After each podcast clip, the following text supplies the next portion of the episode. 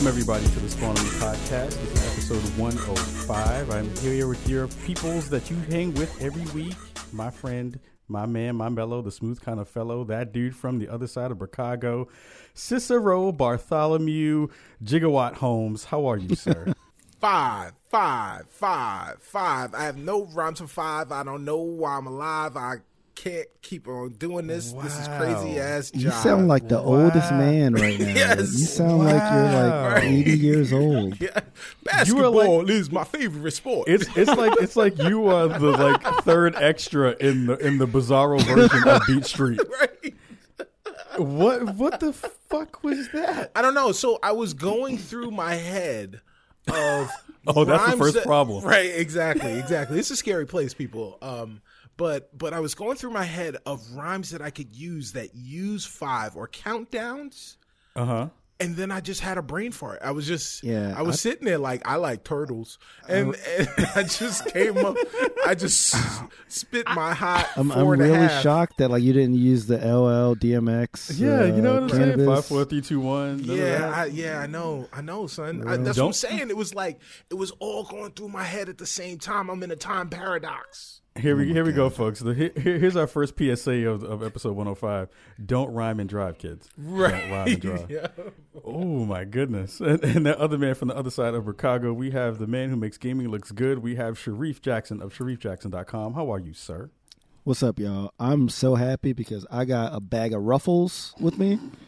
And Ruffles are incredible chips because the word Ruffles is just so fun to say. Yes. especially especially when you're eating said chips. If you try to say Ruffles with a mouthful of chips, I feel like that's the only way to really say it. Ruffles, Ruffles. It's great. They It's have fantastic. ridges. They got ridges. Ruffles Yo, has Ru- Ruffles are like. I'm like, you don't gotta get all these fancy skinny and uh, chips and jalapeno, uh, the dope, sour the dope cream. thing about you know? Ruffles is it also sounds like it could be like a hood gang name. it's like, yo, when Oh, the Ruffles, went away, when Ruffles went away, Oh, Ruffles, Yo. yeah. Where's Oh. Ruffles at? He down south. Yo, Ruff, So, yo like- Ruffles could have Ruffles Now could have had like a a nerd. I thought it was like a Star Trek alien where it's like, oh, who are we fighting this week? Oh, the, the Ruffles. the Ruffles. They look very cute, but oh, you don't want to know what they'll do. yep. N- n- n- new faction in the division, the Ruffles. Oh Ruffles. shit, the Ruffles. We're gonna Oh, my find God. Them. The Oh, that, Ruffles. oh, that would be perfect. That would be like the best Who Warriors would the Ruffles gang. be in the division? Wh- what offensive thing could they ensure that the Ruffles represent? Maybe like. It'd be like the immigrants from like Ellis Island. And they'd be like, They oh, would be. finally. They would all. They Oh my all be goodness. bodega owners that were Oh my tired goodness. of tired of their their uh, places being looted, and they are fighting back. And they would have their cats as weapons. Yes. Bodega Oh my cats. God. Steve Man, yes. that so that wonderful fourth fourth voice that uh that like you guys heard um he is an expert on the people who would have ruffles the most um he is uh co-founder of uh polygon awesome awesome site um current um editor at the verge uh and that's how most people know them. However, I have some other ways I know Mister. Uh, well, I- well, I won't say his name yet, but he he is uh, the one that for some reason we couldn't find each other at GDC, even though we were probably in the same room like fifteen times. Oh no, we were, and somebody iced me out. Yes. Oh, no. I, I, I, I saw you across the room, and somebody beelined. it. I, I'm gonna believe to the bathroom that there was like a little bit of, the, of ruffles were going on in your tummy, and, and, and they blinded you. Look, don't stop a man when he's ruffling. Don't do it. Um, also, also known as the man that was signed on to be in the uh, WrestleMania uh, Battle Royal until he was displaced at the last minute by one Shaquille O'Neal. It's true. Um, this, is, this is a hundred percent fact, this is along with the rest of pro wrestling. this, this is Chris Defer Thomas Plante. How are you doing, sir?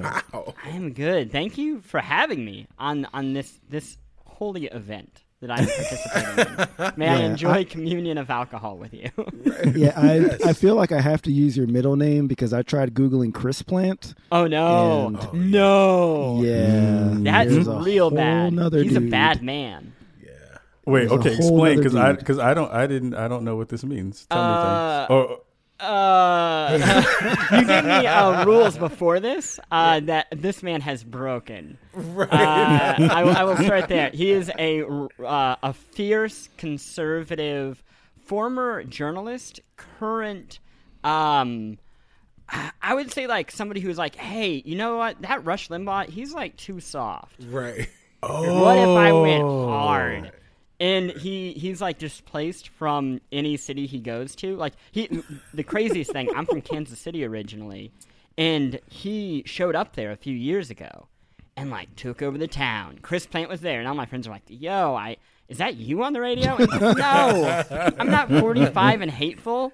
Like that's not my role. So now, if you Google Chris Plante, you see two things. You see that, and you see the time that I talked poorly about a scientist who wore like a repulsive, sexy shirt oh uh, yeah, at a comet thing. And oh man, did that ever really that went over that went over pretty ass. well. Uh, that went over pretty well on the internet. Oh yeah, they were totally okay with it. Uh, by the way, the person who designed that shirt, who everybody was defending, uh, then went on to design a shirt, an entire costume based off of the Gamergate mascot. Oh, what? Yeah, so I mean, Fantastic. This, There you this go. guy, this guy is also now the wardrobe manager for Chris Plante. yeah, yeah the other Chris Plante. Let's be clear. The uh, the other. The Chris. other This is like Chris the Plant. this is like the evil lesser. doppelganger Chris Plante. Like I feel like you guys need to meet He's and my cause like a singularity. Yeah, Oh my god. Yeah, great Zack yeah, well- Snyder movie. right. No, yes. wh- wh- no, what was the name of that movie where um, oh, what was it called? The One, I think.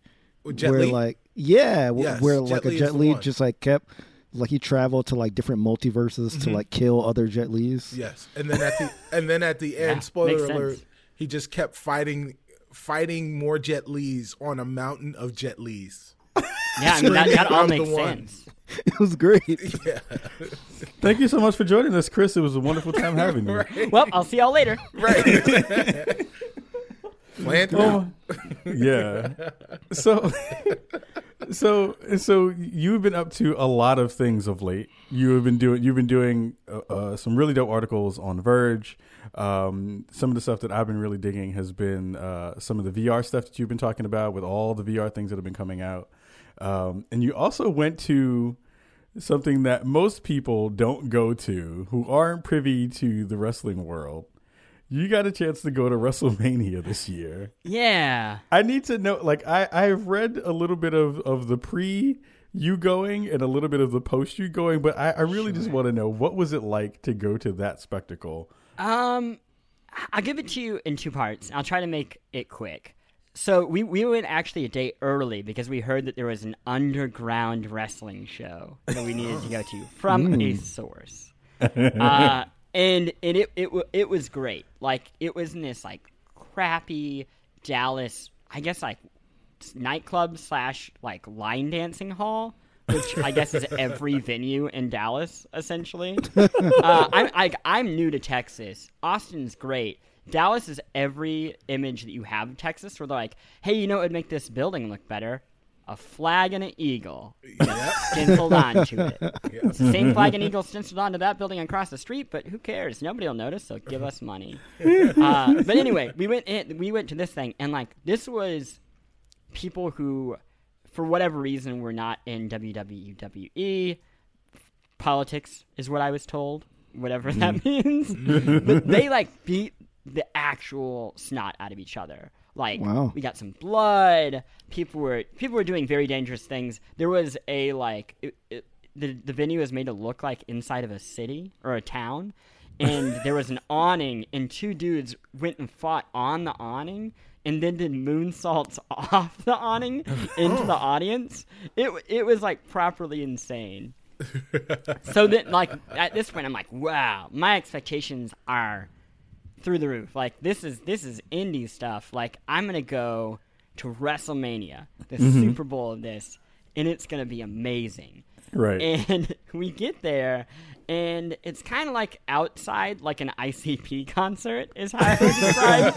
Maybe like the crowd that we were near most of the time. There are a lot of great wrestling fans. We happen to be in a very strange area, um, and we they didn't hire enough people to get people inside, so we had to wait online forever. And then we get in, and it is it's straight up Snowpiercer. Like we are, Oh, we're in the shit. back car, and like people are like eating each other, and, like uh, like one's like a person is throwing their child to safety because they know they won't make it, and then like we we had we had silver tier tickets, which silver is I don't know if you like know like stadium lingo. Right. Silver is like Super low. slightly above everything else. There's there are many metals it turns out that are above silver that you earn. but we took an elevator to silver level and and like like I said, full snow snowpiercer, it suddenly gets quiet and the doors open and people are like, Welcome silver level. There's a oh store goodness. and no one's in it.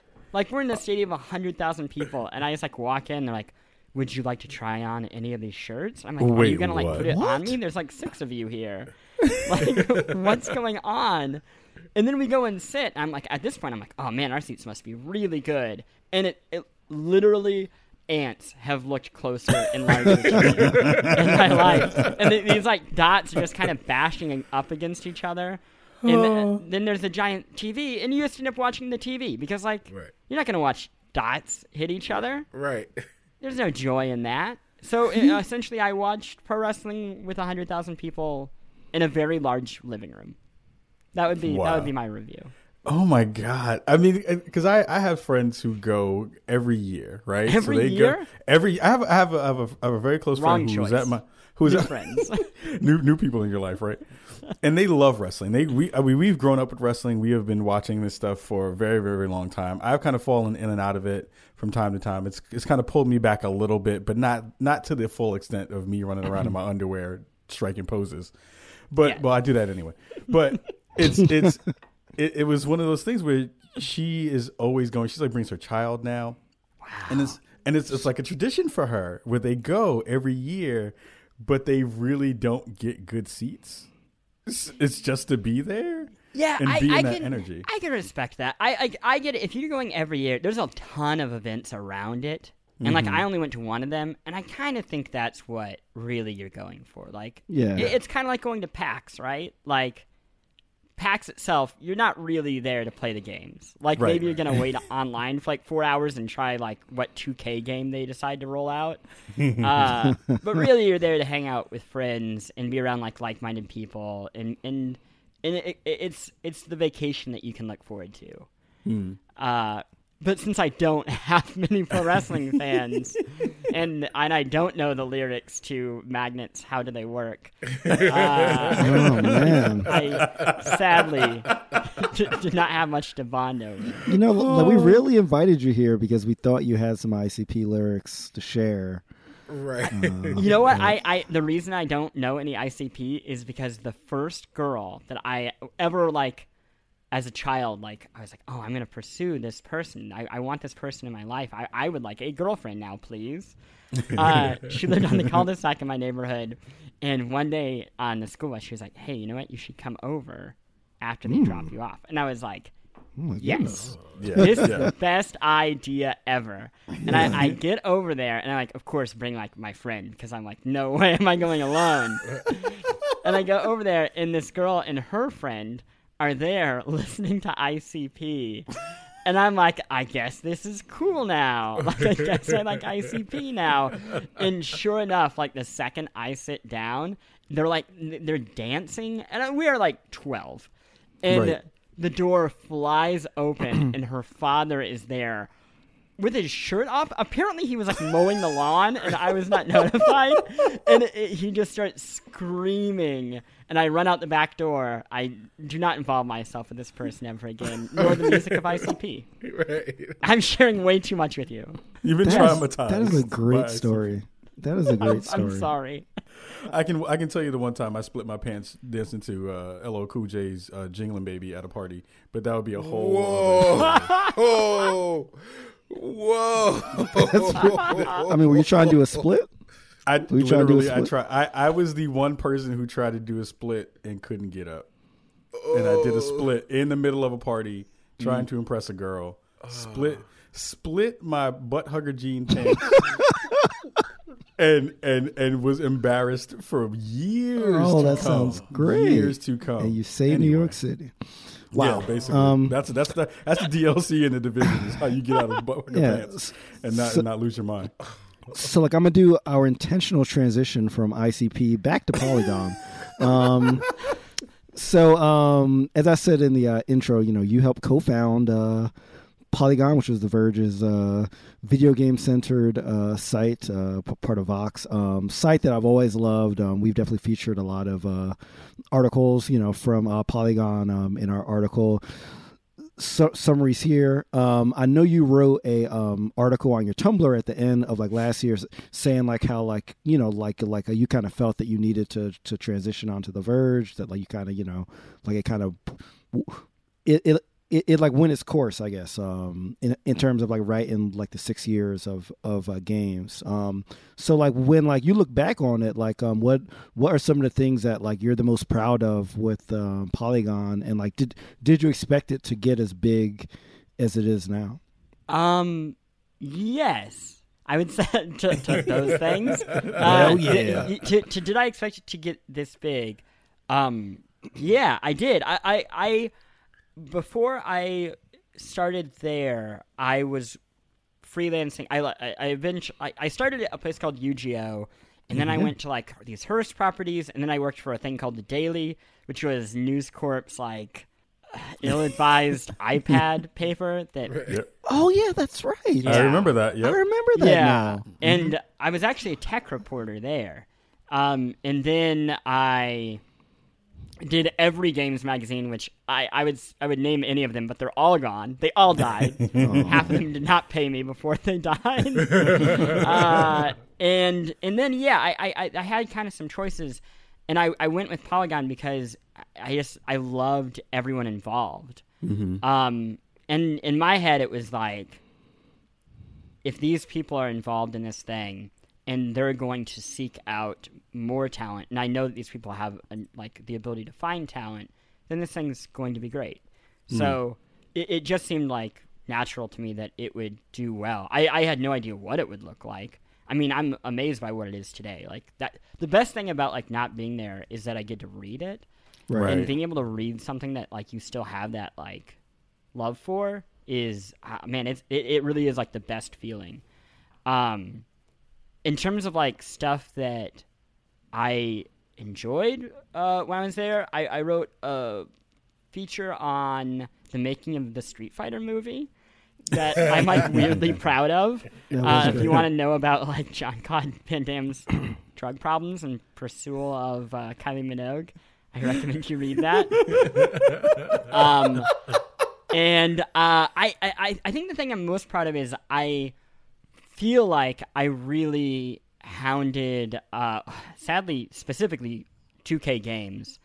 Uh, but I, I found a beat there and I wrote about kind of the problems that went behind the XCOM first person shooter that became a third person shooter Right. and wrote uh, excessively about irrational games and what was happening there and had the story of how it collapsed i think within the week of when it shut down and like that i it's weird i, I don't really talk about my work a lot so i feel really- very weird saying it but like i people complain about video games journalism not having journalism uh, Right, it. right, right, and, right, and right. I that drives me nuts because like there is so much good reporting, and the reality is, as someone who sees the numbers, people don't read it. Like Right. That's the problem. It's not that it's not out there; it's that if you uh, today I wrote like some dumb thing where I talked about why the Star Destroyer was white in uh, in Rogue One because my theory is that it was freshly painted and then it turns gray from space dust. Ah. Makes a lot of sense, right? Yes. That piece got more readership and, and Yeah. weirdly enough praise than probably like any single piece of reporting I've ever done on video games. Uh, Yeah. and that's like that. I I think that was like when I when I left Polygon. I, I, I'm now starting to do a little bit more game stuff, but I think I was burnt out on uh, making uh, sacrifices both in terms of my life, in terms of how much time I was putting into it, mm-hmm. and how much hate I was getting from things like Gamergate at that point. I mean, mm-hmm. I, I was getting threatened with swatting and having to like call the oh, cops and oh, and having to deal with that. Uh, I don't know if you remember this. I hope not. But I wrote a piece that said something to the effect of like, "We have to stop telling uh, people we're going to kill them." And I wrote it the same oh, week yeah. as the right. initial Gamergate thing. So I'm one of the six people who said that right. video games need to die. Uh, so yeah, that was a whole thing. and and yeah, and then also like because I did that writing, I wrote about that stuff. I also wrote about uh, Eidos and the stuff that was happening on Thief, and I was getting mm-hmm. to the point where like I was just blacklisted everywhere, um, and like Kotaku, I, I admire actually how they they recently spoke out about about being blacklisted, mm-hmm. but there are oh, these like there still are very much these I guess I'd call them soft blacklists where it's like, hey, we would really like for Polygon to come and uh, see our game, uh, uh, it, unless it's Chris. Then like no, then just don't come. Wow. And oh like, wow. Yeah, and and I won't say like specifically who that was. I, I will say it wasn't 2K. Um, so when that's like not even the people that I was like writing the most about, you get to this point where it's like, okay, well, what do I do? like, right. like yeah. I, I, I feel largely disconnected from this. Uh, and now, like having a year and some change away from it, I feel like it's kind of cooled down. And also, I, I think what's sorry, I'm just rambling, but no, what no, I really no, no, love no, about where video games writing is right now is I feel like this has happened to a lot more people, and PR's like, we don't need games journalists, and then like games journalists are like, oh yeah, well if you're not going to like work with us, this only motivates us to start like doing hard investigation, right, and like start doing our job, right. Uh, and I, I feel like we're we're at really the beginning of like this new renaissance of serious games reporting because of this reality. Because the press is, I think, being kind of cut off from PR for the better. Right. Like I, I only think better things will come from that. That was So- a so- long walk, small glass of water. no, no, no, no. That's that's actually perfect because I was having a conversation. Excuse me. I was having a conversation with someone earlier today, and we were talking about um, our show, and and they're they're fans of our show, and they're like, hey, you know, we see that you guys are not able to kind of get into places because you guys are doing what we would think is kind of smarter work, right? In comparison to other podcasts and other other content creators who are doing stuff that's not necessarily as smart. Um, and it's interesting because you kind of touched on it and what you when you were talking about like there's really hard hitting stuff out there, but people don't necessarily want to consume that content. And hey, pretty star destroyer is gray, oh it's white. Look at that, really quick and it's easy. Have you found that that's a thing that yourself and other journalists seeing that this is kind of the new way that we're mixing streamers and we're mixing other content creators and we're doing a whole bunch of other uh, mediums and formats coming into the space?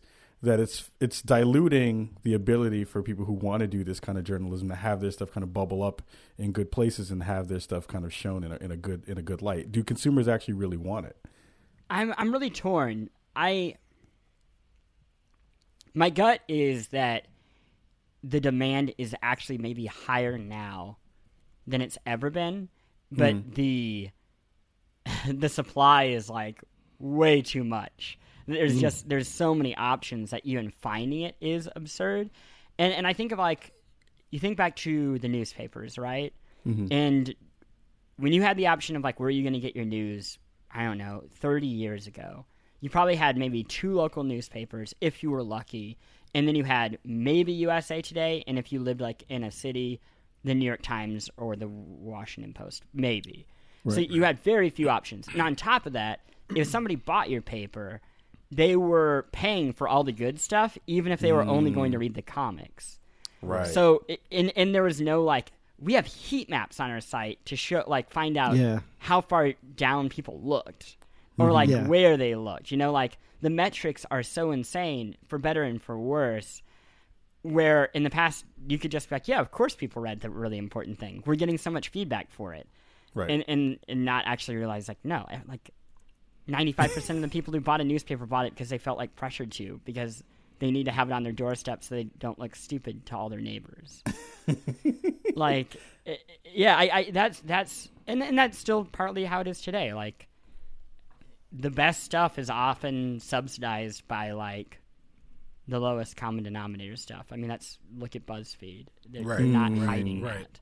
They get what like four billion views on how to make a cat-shaped cookie on Facebook, and that subsidizes really Oh. great reporting.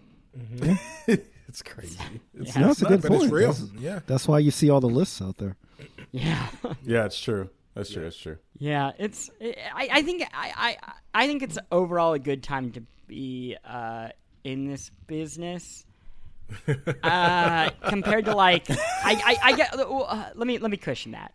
It's a good time because like if you want, I mean, this show exists, right? I, Right. I'm not saying that y- y'all make like a gajillion dollars with this show. It would be great if like really great stuff made money. But the Right. fact is, like in the past, great stuff just didn't even get to exist. Mm. Like straight up, it just wasn't around. Right. Or like it was around and it was like a thing that you put on a cassette tape and handed out to your friends. Right, and, right, and, and, and we like no one even heard of it so nobody really minded that. Well now i think there's an assumption of like wow there's the capacity to make money off of what i do. So i mm-hmm. should make money off of what i do. Well in the past if you want to do something like this it was like you understood doing anything really. Right. unless you worked at a major newspaper like this is my passion. If i wanted to write mm. about news and i lived in kansas city 30 years ago i worked at a newspaper and i made nothing but Yeah, but You, your you name were was okay with there. it. it yeah. was my Right. passion. Yeah, Right. I, I don't know. I don't know if that's better or worse, but like, my hope is that by like shows like y'all's existing, or and, and just a bounty of I think smarter pieces that we're creating a a listenership and viewership and readership that in 10 years is going to be so much more enlightened and impassioned mm-hmm. that that that the people younger than us are going to like be able to like do good things and make money at the same time.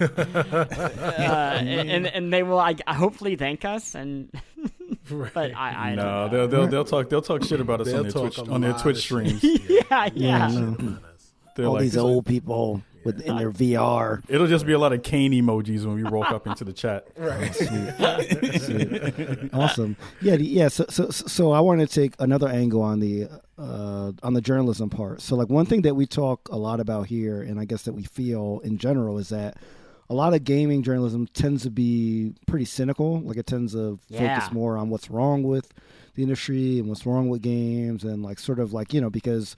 You know, as somebody that sees the numbers, I'm sure that you probably see that. That's what gets the hits usually is the controversial stuff.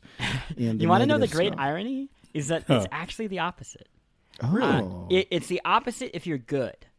Uh, sh- that's that's attacking some very close friends.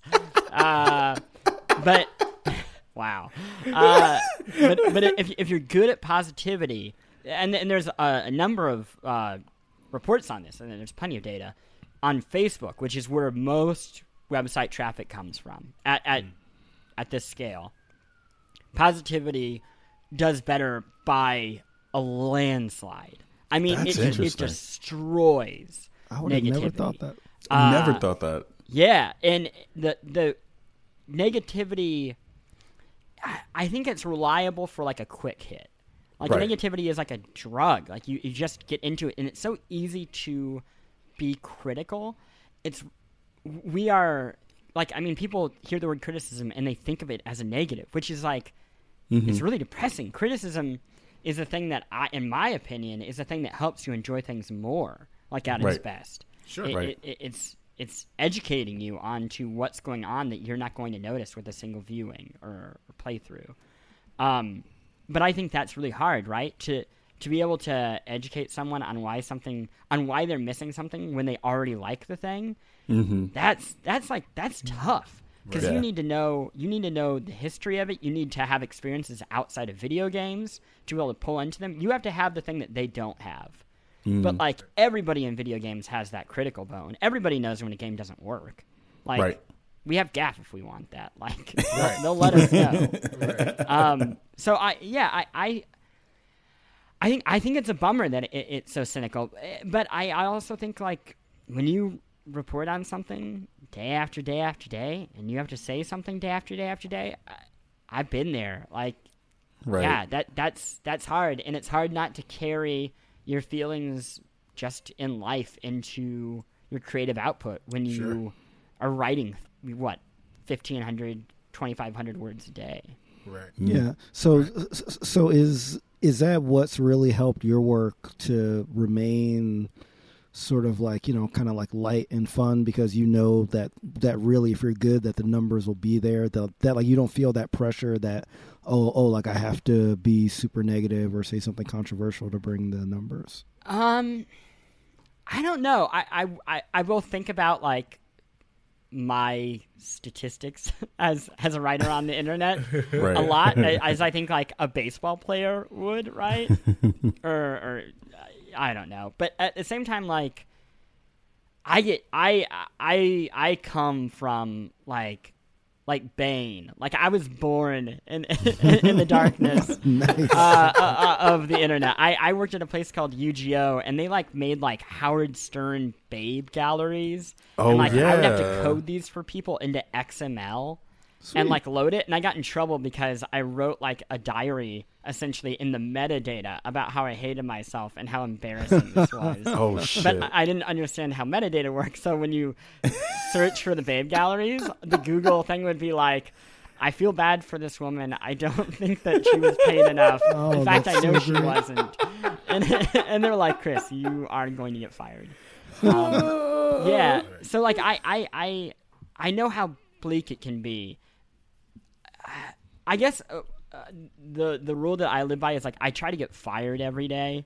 Like I try to make something really stupid every day, and and that's kind of been like I think what what gets me through a life of writing on the internet. Like really find something to say that you believe that like is not deeply offensive, but that like it, it's such a weird belief that you think is just yours that like by publishing it, it might get you fired. And, and like hmm. when when I can find those things, that's when I I like I just feel like I really click with the readers. When I started at Verge, all I did was write about how like stupid the iPhone was and how big it was and how all I do like I dropped on my face and almost broke my nose. And they're like, "Why would you publish this? Like this is you look you sound like an idiot." And then I published it, and everybody's like, "Yeah, man, I drop that phone on my nose all the time." It's like, of course you do. It's it's too big. You don't need it. It's too big. You should be embarrassed for yourself. and, and, like, I, I I think there's like this like wealth, like uh, the ooze in Ghostbusters 2 that's Uh-huh. running beneath everything. That Oh, everybody man. feels these things, and nobody writes about them because they're afraid of sounding stupid or getting fired. And like that, that is my editorial reserve from which I dig, rather than like, oh, is this positive or negative? It's just like, what the hell is this? So I guess Chris, the, the question that I have is, what have you, what did you take from your days at Polygon and and your your days as a uh, and your years in experience as a games writer and editor? And bring over to the Verge because a lot of the time that you spend, like you said, um, you spend a lot of your time talking about the fucking color of Star Destroyers and Yeah. and uh, you know how bleak a the Zootopia documentary, the alt documentary on uh, Zootopia was. So, uh, so yeah, you that know, was what, rough. right. They were really polite in that documentary, and they're like, "Hey, you know what? Maybe in this thing where you're like calling different races predator and prey, don't put a collar on people. Like, maybe that's bad. Like that. That was so bad that I was like, why did they put this in a public documentary? Right. Like, people are gonna have to own up to how utterly fucked this is. yes, yes, yes. I mean, that's the way it works, right? yeah, yeah. Like there's no sh- there, there was no shame in the making of that. Like, No. yeah, no, nobody will find this offensive. Right. Give us a break. Um, no, I, yeah, I, I guess like what what I took away from it was just like it could all disappear. So like, who cares? Like, Right. ri- write mm. write what you want to write, and like, don't have any pretensions about it. Like, I I wrote a lot of features I'm really proud of, and I I think a lot more serious reporting while I mm-hmm. was at Polygon, but I feel like the writing I do at The Verge weirdly speaks more to who I am. And like mm-hmm. I'm really grateful to have essentially a blog where I can just speak. Like that's a gift, man. Like I, I think any any writer would like kill for that opportunity. So whenever like even though I'm writing about a Star Wars trailer or a Zootopia documentary or who knows what, like Right. in every every experience I have all day is an opportunity for me to actually share how I how I really feel about it, not just like is mm-hmm. this good or bad. Right. The second I go into is this good or bad, it's like that's a wasted opportunity Uh, and, Yeah, and just so- not interesting. Yeah. Go ahead. Go ahead, man. Oh no, go ahead. That's it. Oh. Mic drop. right. Right. Exactly. It was such a compelling ending that everybody thought it must continue.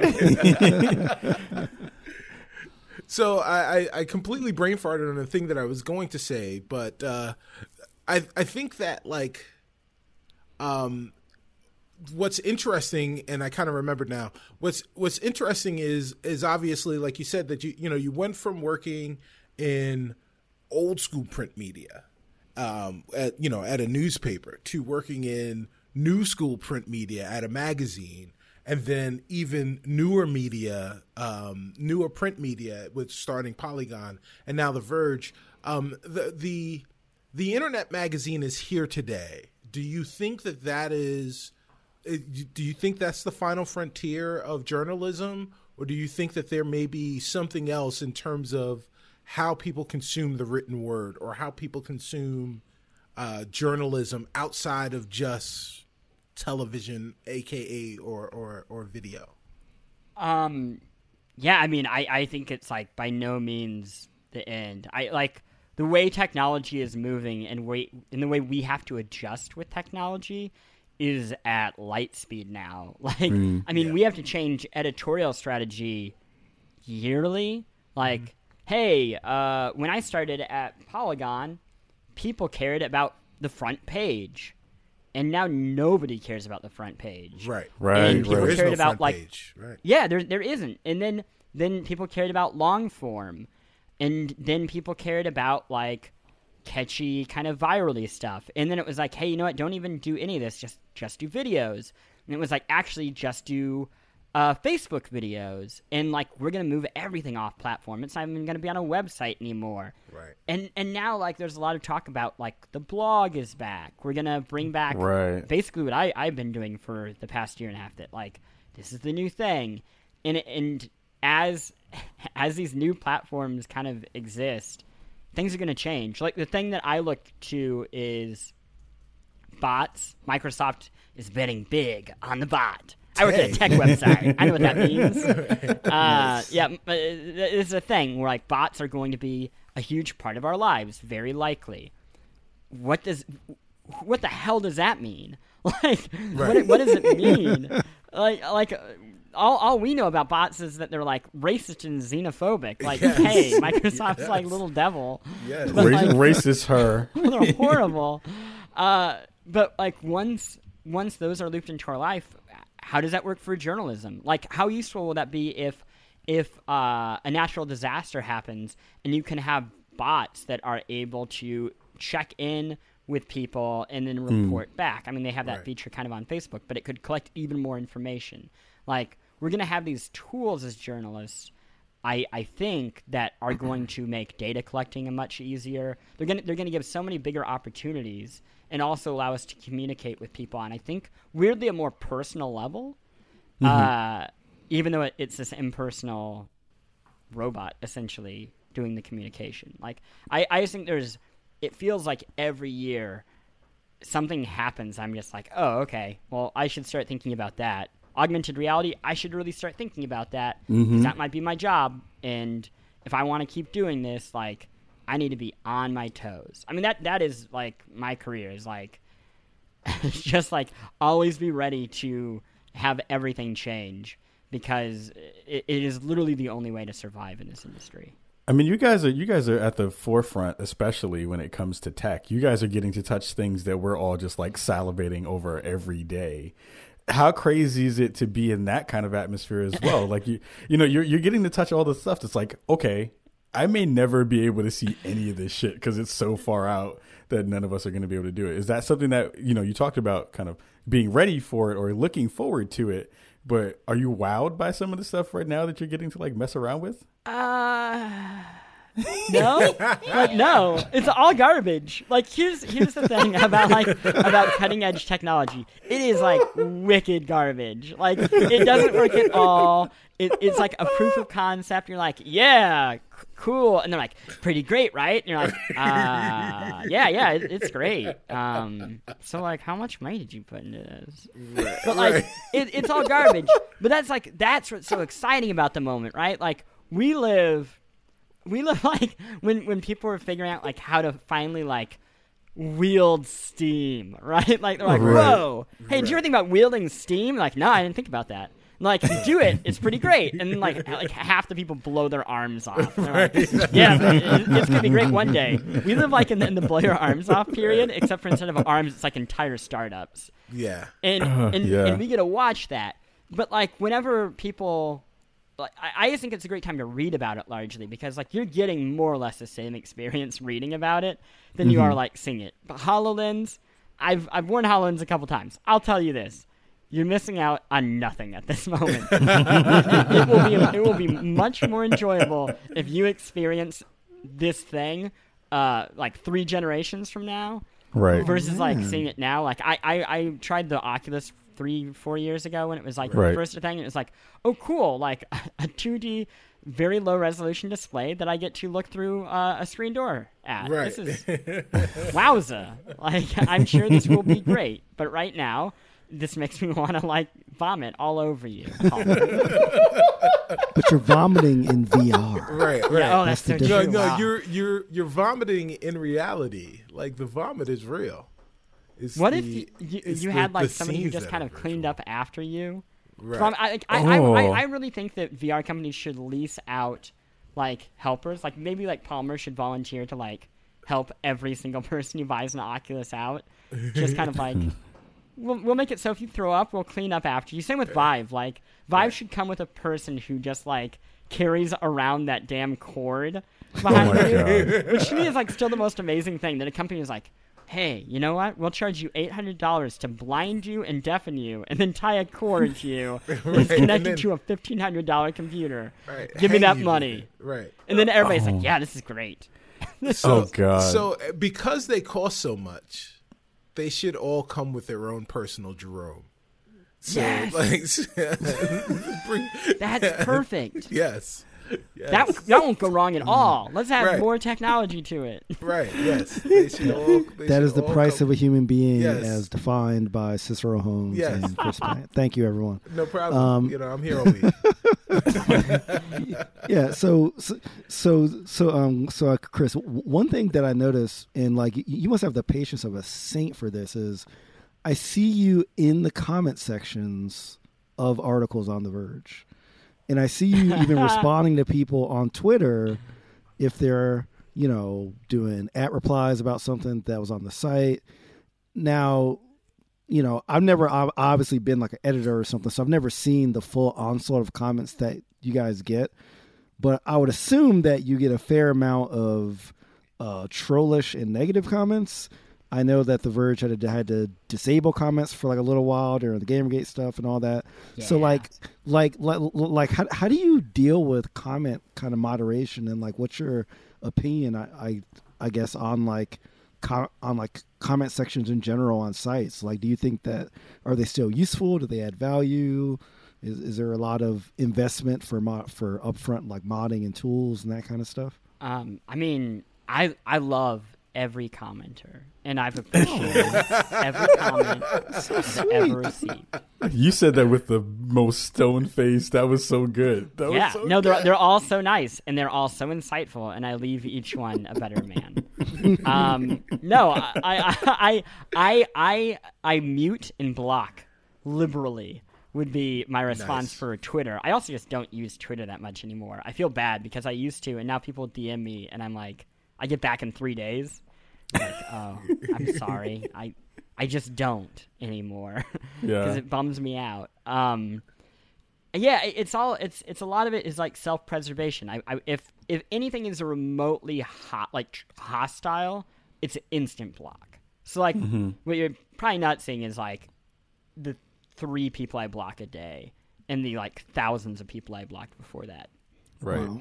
on uh, when I do respond, I mean, if it's not hate, like if it's not like outwardly threatening, it can still be mean. I usually be like, thanks for your feedback, sincerely. like I try to be nice, Right. and like that is maybe the cruelest thing you can ever do to somebody who hates you. It fucks with people so hard. Oh my gosh! Especially like people write me really, really mean emails, and I'll like Uh-huh. respond to each point addressing it, I mean like, "Yeah, I think you really have a point, but this really hurt me." And like, I know that this is probably gonna bug me for a few weeks, but I'm glad that you were able to get this out because I know how hard it is to have this built up inside you, Oh, which is like true. Like Right. I, I just like am very sincere, and they're like, "Oh, shit, like, this is bad." Right. Like I'm a bad man. I'm Um, a and I say man human. because it's only men. I, I have I no joke. I actually Yeah. not, I didn't think about this until now. I have never had an email. Ne- Well, I say this now, but an, uh, a truly hostile email written to me by a woman. And I've had thousands. Uh, So Thousands that- of hostile emails. thousands of hostile emails. Wow. When I- Oh my Yeah, when I when do you remember when that first image of Batman and Superman came out? Yes. Yeah. when that was like a week or two into my tenure at The Verge, Mm-hmm. and I wrote a post that was like, "Yo, I'm not feeling this. Like, why does Batman have like four guns on his car? This is dumb. Like, stop it. S- stop this now." And people like, "Oh my gosh." It- Everybody talked about how bad Batman and Superman fans were like in the past month. Oh no, I Uh-huh. felt that for like a year. Right. Where people like, I don't know if you've ever heard of uh, Frank Miller, Miller. but he wrote this, and there were guns, and it's like, oh, and they were like, you. Uh, words that I will not use here. Uh, one that starts with C, used regularly, and it's not Chris. Right. Um, it's can't. yep, yep, It's that's it. Can't. You can't, Can't. I say words like anymore. that. You, you can't face. Um, it- I, I, I, I mean, it was literally uh, hundreds for for that, and that doesn't even get into like the stuff that's like Gamergate related Yeah. or Right, right. that shirt thing. The stuff so, that like, people really care about. yeah, like yeah, you know the important games. stuff. right. Has that has that like soured you on fandom? Like I know a lot of people aren't really like hype on fandom anyway because fandom has gotten a really bad rap because really bad people are into fandom. But has fandom like been ter- like is it just that bad now? I, uh, I mean, it, fandom is like a bigger thing. I, I really like my readers that are not blocked. like, they're, they're for for as many as many Very, people very as I block, courageous there are statement. like there are twenty for every one bad one. There are twenty good ones. Sure. Right. And like I don't know on that article today about the White Star Destroyer, yeah. No joke. You, if you haven't read the comments, you should. They're amazing because Huh. people are in there. These are smart people who like tech and science, and they're they're like parsing out how that Star Destroyer would go from white to a muddy gray. Sure. And they're like using real science on it. Yeah. And it's like, yeah, this is this is great. Like, if this is what every comment section could be, that is fantastic. And I think I get that when I do what my job is, which is to again not say good or bad. Good or bad Mm-hmm. creates a binary, and people do not take well to binaries, no matter what you're saying. Right. But but Right. when you make it like a hey, I'm working through this thing and like work through it with me, I think that is Mm-hmm. what gets you those good comment sections. Sure. Huh. Sure. Um, but fandom, I don't know. It- my honestly, my bigger problem is like, I I get really nauseous when I see uh stores. Basically, like like when I was at when I was at the at WrestleMania, like I can't be in stores where like people are profiting off of people's love of something that isn't that actual thing. Huh. Like I get it if you like I, I you should buy whatever you want, but I often feel like uh, in the things I love from pro wrestling to video games to like comics, I people are being manipulated and taken advantage of And I think to some part they want to own the things that they do, and I think mm-hmm. in another part it's just like you're victim to the brainwashing, and hmm. and that's not your fault. Like that's the fault of like billion dollar corporations Right. finding a way to like get you to buy something every like multiple random crap. Like there was I I people at WrestleMania were like are carrying like four Money in the Bank fake briefcases Right. and like and like uh they didn't just get like the Booty-O's T-shirt, which Right. I'm right there. I Which- would. I'm, I'm all about that. But I'm they saying get, like, I should I should have asked you yeah, before. You they get the up with a New Day like shirt. socks too, and like a New Day mask, and like all this other stuff. And it's like, hey, they already got you for like four hundred dollars on these tickets, and like Right. sixty dollars for the parking and the T-shirt, and they're like they're just milking the money out of you. And that that's when I get like depressed with fandom more than like mm. comments or anything. I get depressed when I see like companies. And, and things like Adventure Time. That's not like Adventure Time makes so much money off merch, and it's like, yo, this is like a super sweet show. So- right. It's so good, and like, Right. and you release like eight video games a year. Stop it! Like, just make one good video game. Right. Stop milking your good fans because you made a good TV show. Well, you know who doesn't do that, Chris? The Walking Dead. They are fine with that. They don't have any true. merch. They they create and they treat their fans with respect as if they're intellectual equals. That's why I don't watch the show. I know who I want in my zombie squad. Uh, let's go. the guy who will talk the zombies' ear off. Right. right. so so you know I love you like a commenter. Right.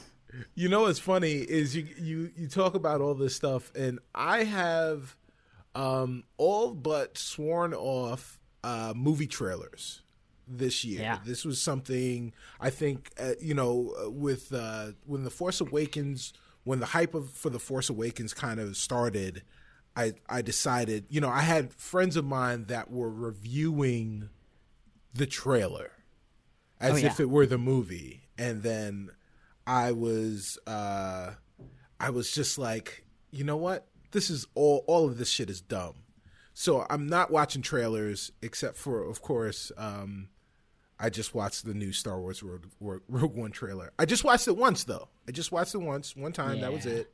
Um but the thing the thing is like i'm not watching anybody's trailers but i'm still seeing everybody's movies. So like the brainwashing doesn't work on me because they've i'm already part of the converted. Like what does that say about me This episode's gonna end, and you're gonna watch that trailer like eight times. uh you, you know and that's you, you know what the funny thing is chris i will not. I'll just be Yeah? like look i'm gonna go see the fucking movie. Why do i want to see parts of a thing that i'm already gonna go and see? Like if someone is going to make me this delicious meal and i already know that i'm gonna eat the meal i don't need a spoonful of it. Fuck it i'm just gonna eat the fucking food when it comes out I've I've done that with the the Uncharted Four stuff that dro- got dropped the other day. See? I I because I'm so excited for that thing. I don't want to hmm. to have any of it in my brain until I go and touch it and it's mine. right Do you think And I maybe and I'm though, usually Go it'd be ahead. good to enjoy that? Like maybe what if the game's not good? Maybe you It can may not enjoy it be. right now.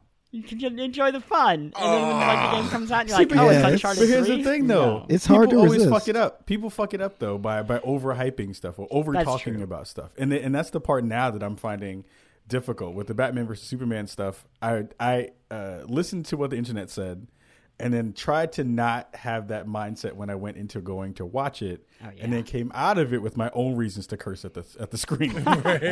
Yeah. and I was like, okay, that's better. I feel like that is a reasonable, manageable way to kind of kind of get that out of your system to like not do that part because they made it sound ten times worse than it actually was, and it was bad. But anyway, But maybe that I- helped. maybe it maybe it made it might have tempered my expectations, but also like you know, Nah, Yeah, I, I, I I think it comes down to your personality. Like if you're the person that knows that it will significantly influence like your bias, then yeah, stay Mhm. away f- from the commentary. If you can separate it, um, you know, then go along with it. And for the record, I thought the movie was bad. Um, We can all agree here that the movie Hello, was on the record. This is a terrible movie. this is on the record, damn it. Um, but I did like. Well, I don't want to get into a whole discussion on that, but I did like Ben Affleck in the movie. But I thought the movie itself was bad. The pacing, the dialogue. All right, well, what, whatever. I don't, don't want to get into a whole podcast on the failings of that movie. Affleck did no wrong though. I mean, Flawless, I'm just saying. man. Wait, wait, Man. did wait, wait, did did uh, you say Martha? Right. Is that what you just said? Why'd you say that name? I'm No, just saying. right, okay, okay. If that's the way to stop all beef, I was uh-huh. like, I want that to be the code word that happens in the Middle East. I want like the Israelis and the Palestinians to just meet in the middle and just say Martha, and then the whole thing's just done.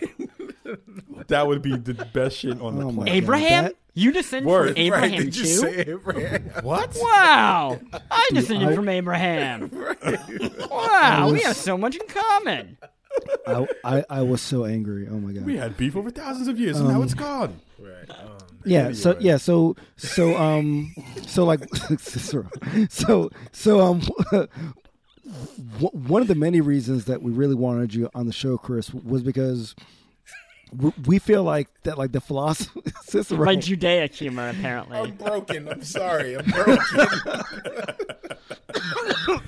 okay okay um s- s- so one of the main reasons that we wanted you on the show was because we feel like that the uh philosophy of the verge and like a polygon is like very similar to like um our show like the longer form stuff and the stories and like really covering like the nuance um you know of of like the politics kind of behind like the story. So it's not just like a surface level thing. It's like a a, a deep dive. And that's something that like that like we always like to do here. And it's something that we definitely notice in like uh, your work and the work of your colleagues. So like the question is like you know what sort of made that philosophy kind of appealing to you? Is it something that like you've always kind of done in like all your freelance work kind of like leading up to this and your UGO work um or like is it you know is it something that you know is ju- just like evolved over time Um, so I would say it goes back to high school, like all things. Nice. All things. But I, I, I went to a high school in the in like outside Kansas City that had this weird program called IB. Have you ever heard of this? It's yes yeah. International The, uh, Baccalaureate inter- program. yep yep Yeah. yeah it's it's like the uh AP program kind Yeah, of i- it's like AP, but usually like used by uh, international schools. yeah It's like Oh, okay. English speaking schools, not in the states, but for some reason we had the program in in uh, Lee's Summit, Missouri. Why not? Uh, Makes sense. but like what it's called by a lot of people who go through it is like the international bullshit degree or the cocktail party degree. Nice. Which is like a really negative way of saying what it actually is is you're you're tested on your ideas not on your like memory so much. So one of the big uh, tests that you have for each section is like oral arguments where you actually like just need to be able to speak for 20 minutes and be able to pull like you'll literally walk into a room and they'll be like cool uh here it is. You need to compare sylvia plath with chinua achebe. And it's like go. Wow. Like find something and and be able to talk about it and and convince us. And it doesn't have to be true. I mean you have to be able to build an argument for it. And and because that since it was an international school you only in your first year study uh, anything in uh, north america. And then after that they're like bye. Like time for you to read uh Will and uh Ariyoshi and and great authors that are not American. And I'm like so appreciative of that because I grew up in Missouri right? Like I I went to Florida for vacation maybe and like it gave me this view of the world that was uh, certainly more liberal than what I was accustomed to but also like it made me take all these ideas from all over the place and throughout time and like bash them up against each other. And when you're a kid and you're like testing that out, you don't know anything else other than what you're reading at that time. So you start like being like, "Oh, cool, uh, Aristotle's Poetics and like the tripartite structure." Well, I'm playing Mario, and like I'm gonna put those two together and see what happens. and, and you suddenly just start experimenting and saying a lot of pretentious things that aren't true. But like, it, it just made it so that I literally cannot. I have trouble enjoying things without doing that. With like, without finding another thing to grab onto and like hit it against it and see what happens. Mm. And I think like I've I've kind of carried that with me ever since. And there aren't a lot of places that let you do that. Like a lot of places when you look at a game review, it's like, well, how does it compare to the other games? And it's like, well, they're all the same. You shoot people in the face. Like, come on, there has to be something more interesting than how does this game that lets me shoot people compare to the other game that lets me shoot people. Like, I'm I'm going to shoot myself if I have to answer that again. And and yeah, I, I I mean that's what that's what I really like about both jobs I've had is like a day does not go by where I, I am not doing that. Uh, and and that that is what I like to do. I can dig that. That's awesome. Yeah. That's awesome. Yeah. Yeah. Um, you know, and what we love to do is one of the new things, honestly, that I love to do is uh, talk about our sponsor, our, our, our brand new sponsor, Mack Weldon. Um, you know, so so they pay us to say this part. It's better than anything that you're wearing right now. Mack Weldon is better than anything that you're wearing right now. Um, but it, but it honestly is. It really, it really fucking is. Like, I, I like I'm wearing their stuff right now, and I don't want to go back to anything else. One of the most exciting parts of my day when I wake up in the morning is putting on my underwear. Like, What? I mean, th- That's it- a video game in itself. right like it's it, it's it seems like it's a crazy thing to say but it legitimately is because this stuff is so comfortable it feels so good i don't i honestly guys like this this part they're not paying me to say i love this shit No, no, no, no, no. I I feel you, man. Like I never thought I would like feel joy about like a t-shirt, like an undershirt, Right. because I used to be like the type like you know I want a t-shirt. Hey, I'm gonna grab the the four pack from Marshalls and call it a day. But I got these Mack Weldon joints, and I'm like, yo, my chest is like real happy the whole day, like happier than the rest of my body. I mean, my chest is like gloating to like my arms and my legs and stuff, and I'm like, "Yo, what is going on?" So, um, yeah, I'm I'm really really feeling the um the uh, undershirts. You want to know the weird absolutely. thing is like What's that? I can see y'all on Google Hangouts right now, and when I came on, I saw you. I was like, I don't know. There's something. There's a glow, right an ecstasy. yes Where's it coming Yes. from? And now it's it all makes sense. yes it is It's coming from my chest, Chris. Right. That's where it's coming from. Absolutely. I mean, I, I have literally done the the risky business slide into my living room. At People can't least see it, but twice. you're doing it right now. I mean, I mean, the neighbors downstairs because I'm heavy. They know. But but but as a person whose whose body resembles one of a Goomba from Mario Kart, I mean, from from Mario Brothers, it does make all my bits look real good in my stuff. So it, it, so it's great. So Mack Weldon has been really good for my self esteem. Actually, Sweet. I can't front. It's been really nice to walk around in my drawers and not feel like a like like an after shot and a before and after. I mean, a before shot. You know what I mean? Yeah, yeah. Sort and, of. and you know, and of course, um, you know, I don't, I don't know what kind of cotton they have. Like, you know, most people have Egyptian cotton, and I don't know what kind of stuff they've got going on in there. What I do know is that it's antimicrobial, and and that if you do have any problems with the stuff that you order. Um, they send a bag with it so that you can go ahead and send it right back if the size doesn't fit. You can uh, get a new size, no questions asked, or get your money back. And um, if you like what you're hearing, guys, seriously, if you're a Chicago resident, you're a dude. Um, even if you're not a dude and you like wearing men's underwear and under stuff, undergarments, socks, shirts, uh, underwear, doesn't matter. Go to mackweldon.com, put in the promo code SPAWN, S P A W N, get 20% off your, your order and enjoy some stuff. I'm telling you, it will change your life. Word. Uh, and, and since and since we're changing lives minute by minute, uh, we're gonna jump into our ad break, uh, and then we're gonna come back with some more Chris Plante on episode 105 of the Spawn on Me podcast. We'll be right back after this. Allow me to introduce myself. Macedonia the name, BSOT's the acronym for the website and the show you need to have within your podcatcher bin. Both sides of the surface. Hip hop, soul, funk, and electronic harmonics that are sonically rich in nutrients guaranteed to give your mind, body, and soul what it needs. All this from the poor man's podcast that's low fi in approach, but high-fi in results. Radio B-Sots with Macedonia. Digging our way through all of that I in order to bring you nothing but that aw damn. www.bsots.com.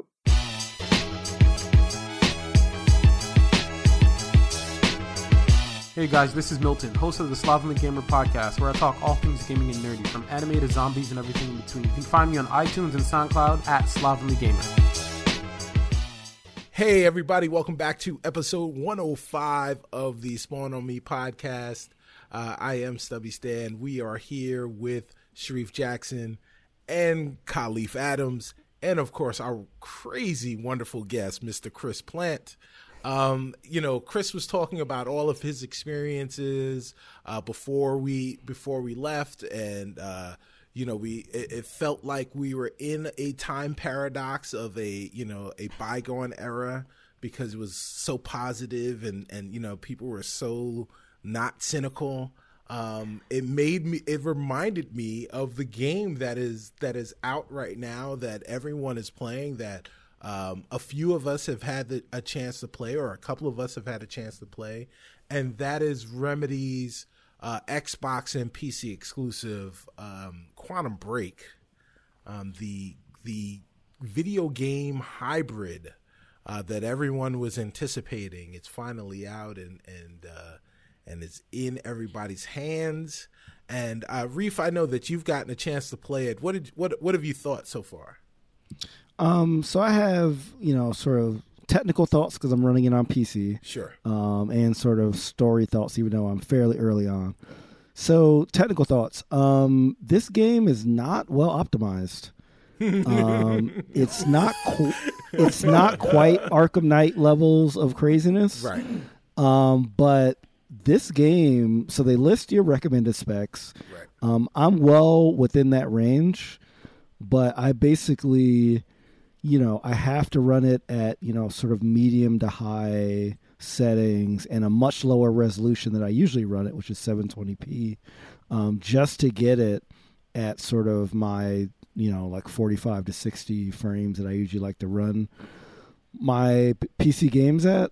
Um, so I feel like it probably looks as now I haven't seen the Xbox One version in motion, but I feel like you know playing the PC one at 720, you know, not at the highest settings, it probably looks around the way the Xbox One version looks, Now- which to me is kind of disappointing. Yeah, so you know what's funny about this game is that they're they were touting this game. This is the very first game that fell under the new umbrella of the Universal Windows uh, platform, the UWP, uh, where this was a Windows 10 game. You had to download it from the Windows Store, Yep. and you were able to play this game.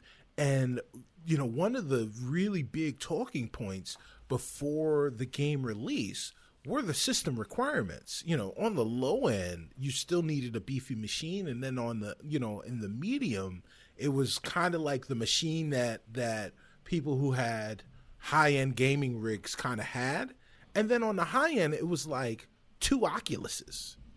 You know, well, of- well, well, I, I, I, I didn't expect to max this game out, but I did expect to run it, you know, at 1080p with some decent settings. Right. Well, my point And- is, my point is, if you know, they set the they set the bar for themselves, and for the people that were buying the game, super duper high. So, like, let's say, f- for whatever reason, you were a you know hardcore Alan Wake fan, and you were all about Remedy. You loved Max Payne. You loved Alan Wake.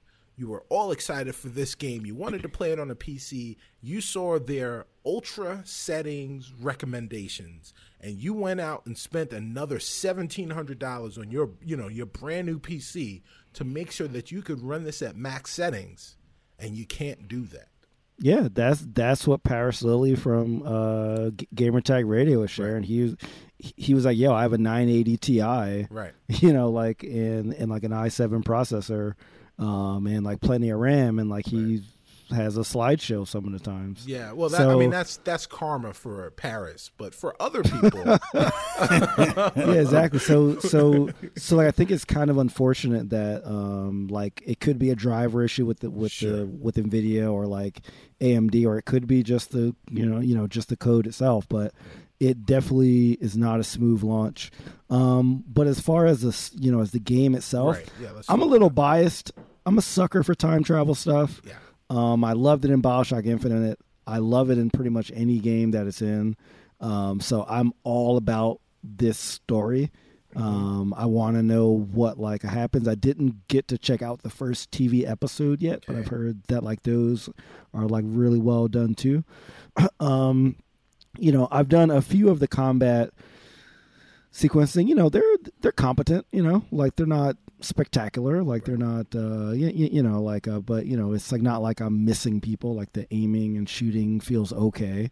right. Um, but you know, but I'm, I mean, the game still looks good, even though the settings are like low. It just doesn't look as good as I was hoping. um, so I mean, I'm optimistic that they will release a patch, or Nvidia will like release a patch to make this game run a little better on the specs that they laid out. Um, but um, you know, I'm just looking forward to where the uh, story goes. Really, so so I'm I'm optimistic on the story side. I'm a little worried on, on the technical side, though. Okay, well, uh, I'm gonna go around the horn. Um, I kind of know a little bit about Kahlief's feelings on this game. Um, this this game really hasn't moved the needle for you, has it, Ka? I can't play it because I don't have it. Well, I mean, will you get it? I'm gonna. It looks like a game that I'll get once it's on sale. Okay. That's that's basically my thoughts on the game. Right. Like it looks like it's gonna be fun. it look. I'm uh, interested to see how they're gonna weave in the, the story stuff with the television show. But for the most part, from what I'm seeing and from what I'm hearing, it's not something I'm gonna go, go rush out and buy.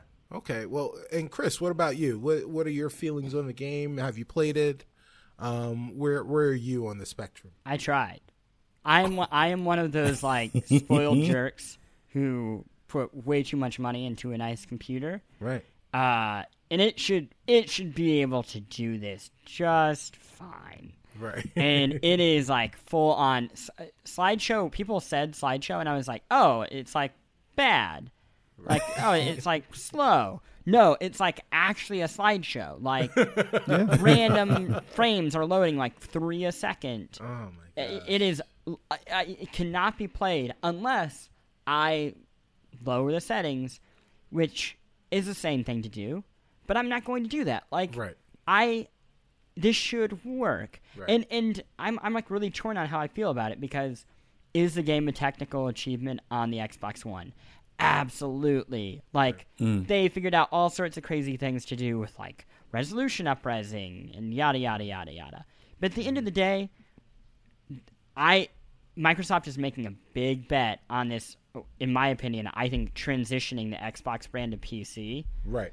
And this is a horrible way to start it. Right. My C drive was overfilled because before this I tried to download Gears of War, uh-huh. and it didn't. It, there was not enough room on my C drive, but it downloaded it anyway to an invisible file that I could only find once I used my admin access, and that I could only delete when I like literally terminal coded admin access into it. Holy shit! Yeah, Oh like it, the Windows Store is a disaster. And then it took what, like eight hours for me to download this game, and then for the game to not work. And it's like, okay, you've been hyping up DirectX, the new one, which has been garbage whenever I've tried to use it on Hitman or anything else. so great.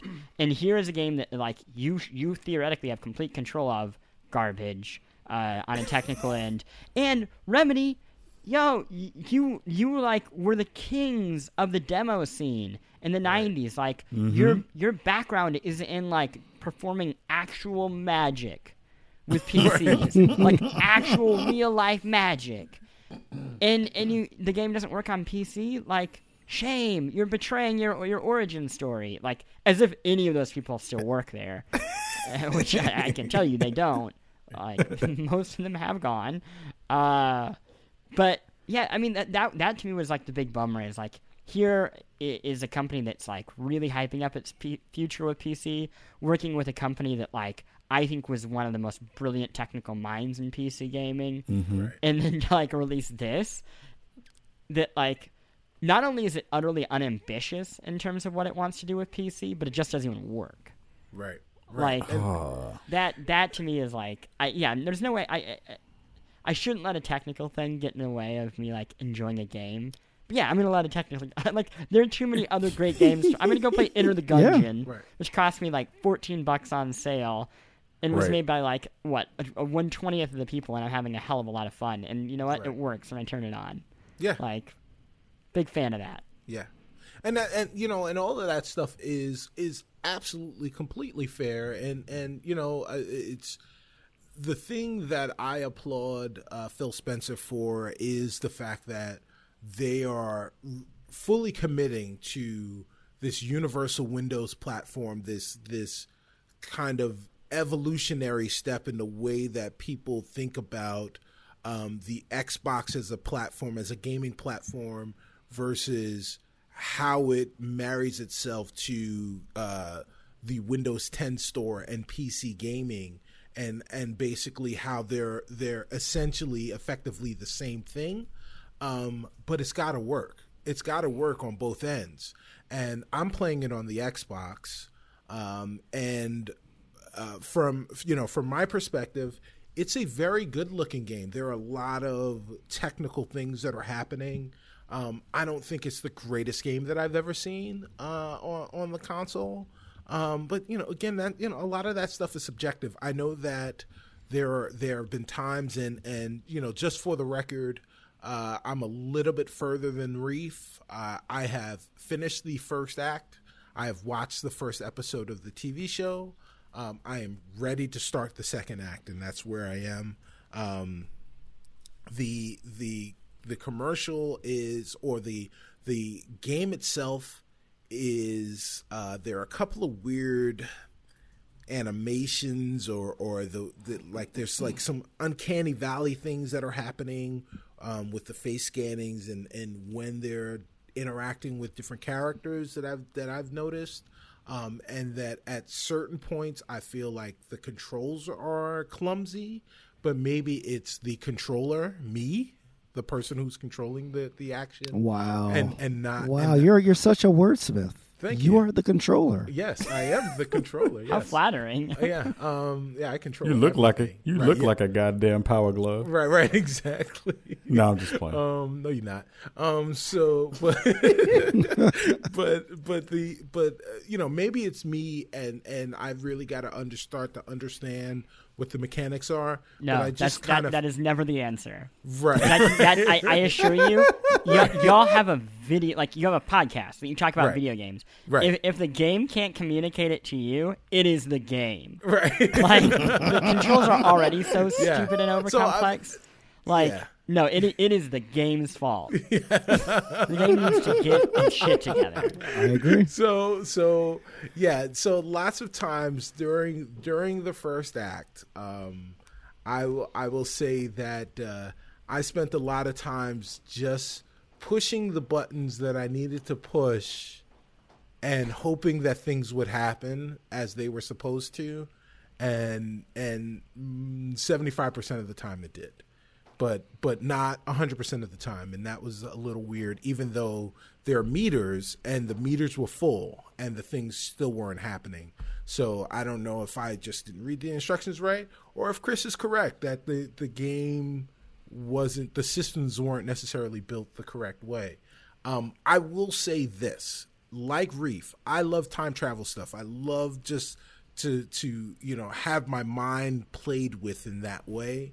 Um, there were lots of really cool things, even right away in the first act, where you're like, oh, so this person did this thing, and at this point, and this happened, and all of this stuff, and then you wind up having these conversations, and you know, when when Chris actually jumped into our hangout. Reef and I were having this discussion, and he was like, "What the fuck is going on?" um, but but the highlight of this of this game is the TV show.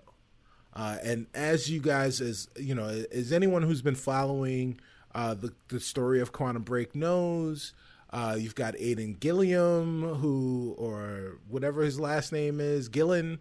Aidan Gillen, who plays Littlefinger on Game of Thrones, and he was also on The Wire. Um, you also have the black dude from Fringe, as I like Oh my to God, call Do not call him that. He is Lance the black Reddick dude. is his name. He is, he is uh, uh, Commander Boyles from, Oh my from God. Broyles That from- man, that man's mama Fringe. named him, Right. and you were just gonna Yeah. just let the Lance black from dude the Lance wire. Reddick. He's from also Lance on the Reddick. wire. first. Yeah. Lance, yeah, Lance Reddick, who is also from The Wire. But Oh my but God. here's here's a little. But who can forget little thing- Fringe?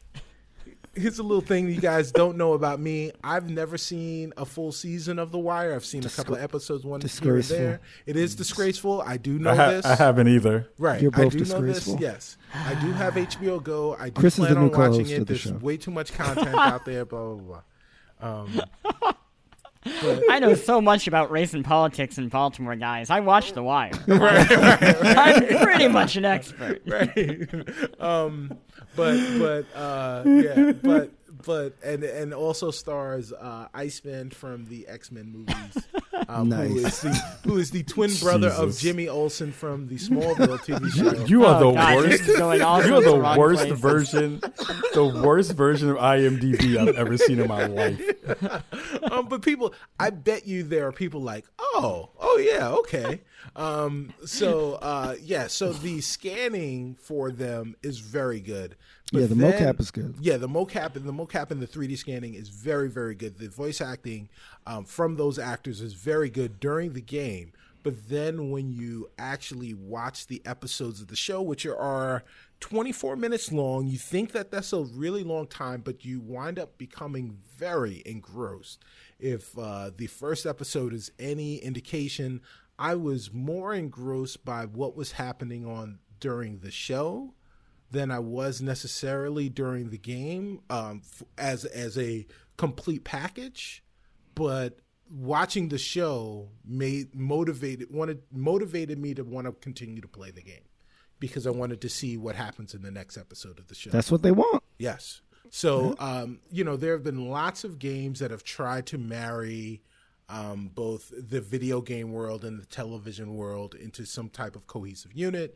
Uh, we, you know, we've talked Defiance, uh, or you can, you know, think about Defiance. You can think about the FMV, you know, terrible FMV stuff from the early 90s. Alan Wake too. They had some live Um, action. yeah, Alan. Yeah, Alan Wake had some some live action bits, um, but this game actually gets it right in a very very real way, um, and I'm I'm excited to see how it turns out.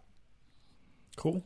That's, Is it worth I- the I- seventy-five gigs of space? Well, so Yeah. yeah, and that that is actually something that is worth talking about. Um, Wait, did you say seventy-five? yes, gigs? he did say 75. Seventy-five gigs. in addition to the forty gig Right. game. So yes, so the game is 40, 42 or 43 gigs to download, um, both on the console and on the PC.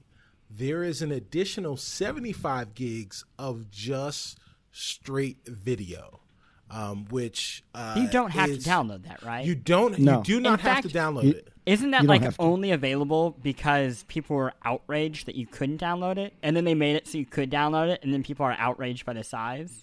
Right. So Like, I, it I don't seems like the know ultimate video can- game thing. Right. Yes. Exactly. I don't know that you can actually download it.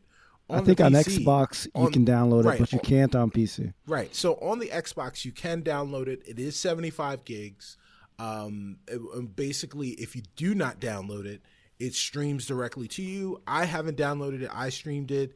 If you have a fair enough internet connection, which I do apparently, it'll stream no problems, which it did not. You know, it streamed perfectly fine for me. I didn't even have any buffering.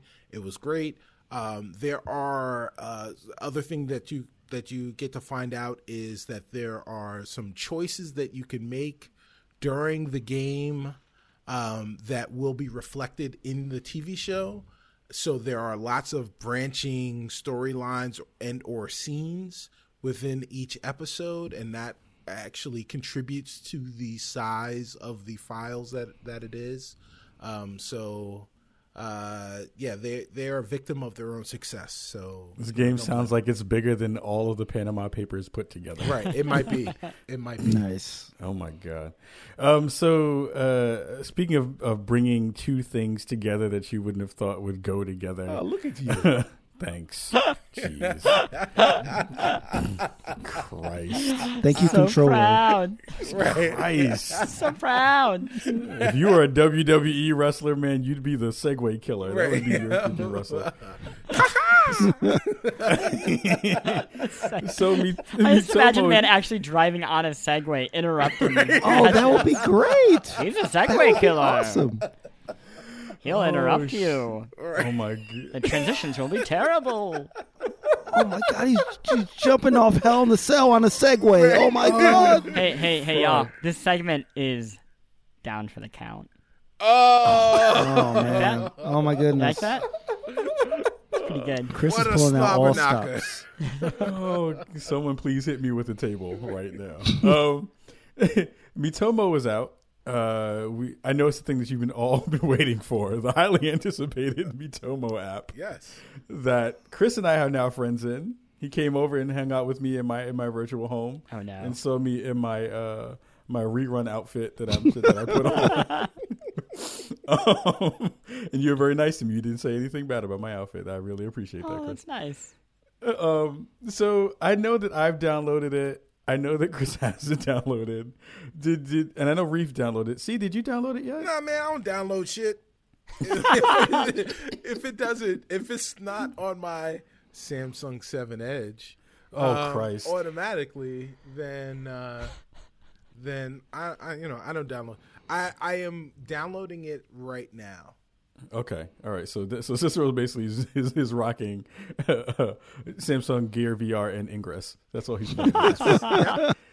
um, so I'm I'm losing I'm losing my mind because I'm trying to wrap my brain around what the fuck this is for, and I and I feel like Reef as our Nintendo correspondent. I think you need to kind of let me know what your experiences have been. What have you found to be the things that you're using it for, if any, and share with the community what the hell this thing is about. Yeah, so I mean, I, I guess the goal of it, it doesn't really have a clear goal. Like it's sort of, it's like similar to a lot of these mobile apps where literally the goal is just to accessorize and accumulate friends and that kind of stuff. So it's not really a game per se, and I Right. think that that's where a lot of the marketing. Um, well, they, they didn't market it as a game, but I feel like a lot of the journalism on it was, oh, like this is Nintendo's first first mobile game. Um, but this is really them outsourcing this to a company, DeNA, who makes these games all the time, um, and they license, you know, like the Mii's out to them. Um, and it's really a game where you know you uh, you create a me um you know and and you do things like answer questions and that kind of stuff. You earn points and you buy clothes you add friends and i mean that's it you know? And you just rinse like that's what it is you know? And and and you and you rinse and repeat you know? Um um i will say that a couple of things really surprised me though. One and i should have expected this since DeNA really is like building this this is probably the slickest nintendo Right. thing UI wise I, I've ever used. Um, like things are snappy, like they're fast, and like part of that is the hardware too. But like, but but like also just like the choices behind like the social media interaction, just like the speed that like you can go f- between things. Like there's some th- like there's some things where where to gain points, it requires you to go on the eShops of the 3DS and, and the Wii U. Mm-hmm. And when I went on those things, I was like, man, like I really hope that for the NX that Nintendo just says, "Hey, Odina, uh, build our damn UI," you know. Um, Check it out. yeah, so so um so um th- that really surprised me about it. The other thing is Nintendo has really taken a hands-off view when it comes to censorship on this thing. Really? I've seen people type in all kinds of crazy shit on this thing Wait, really? and it's not just like sending dick pics over PictoChat or whatever. Like uh, this is people like sending straight up f bombs and S bombs and B bombs and A bombs and all kind of bombs in their in their answers, which makes it hilarious. And um, it's it, it, it's especially because the app has like a pretty nifty text to voice kind of feature, so it reads out all the comments. Right. So so if somebody writes a you know a particularly funny vulgar comment, it'll read it out, and it's just hilarious. Um, so I think I don't know if they're like just getting a little looser with that, but but um, I really uh, appreciate that. Like they're kind of saying like, hey, this is a new kind of media market that we don't know about. Um, DeNA, do your thing. Like we'll just put the branding on it. Um, and like I think it's really kind of helped. Um, y- you know, because I think a lot of people were, you know, they were really worried that this would have like a typical like Nintendo kind of lockdown uh, c- kind of approach to to uh, communication and stuff. You know, Chris, Chris, have you have you had much time in the Miitomo world? What what is some of your favorite highlights, and what are your favorite inappropriate questions that the game has asked you so far? Oh, I don't know. I, I I don't know what to do with it. So like, I made an alternate fiction in which I had like opened my own Sonic Drive-In franchise, Oh my god! and like every question I answered had to do with like how I was doing that day at Sonic Drive-In. Oh my Uh, god! and then like just trying to sell people various like things and then giving the price because like for the life of me i can't figure out like what you do with the app like if you give normal answers it's like super boring right, I- right. so I, I, I, I, I, I'm at a certain point I just got really exhausted by it because it wouldn't Uh-huh. stop. Like it just kept asking me questions, and I was like, I'm happy to play. Like you've actually made me hate this joke. like you, you killed the fun of my dumb joke.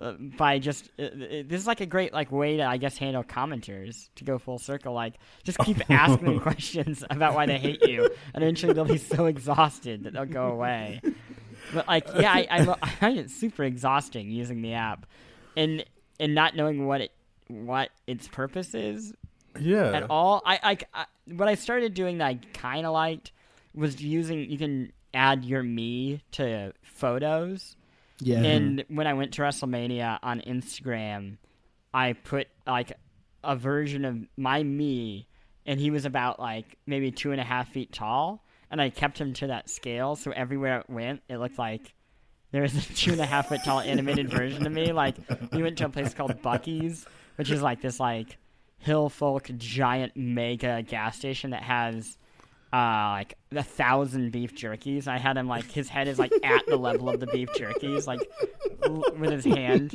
reaching out for them, and like I I find that very useful. Like that's a practical use of Miitomo. oh my god! But uh, I think- beyond that, man, I don't know. Like yeah, it really doesn't have. I, I, I'm mean, really curious what the like life expectancy of this app is if it doesn't like have a purpose. I would love to go to, to someone in Nintendo and say, "So, what's the end game like for Miitomo?" yeah, yeah, yeah. I don't I'm- want to be grinding Division Tech in uh, Miitomo. Yeah.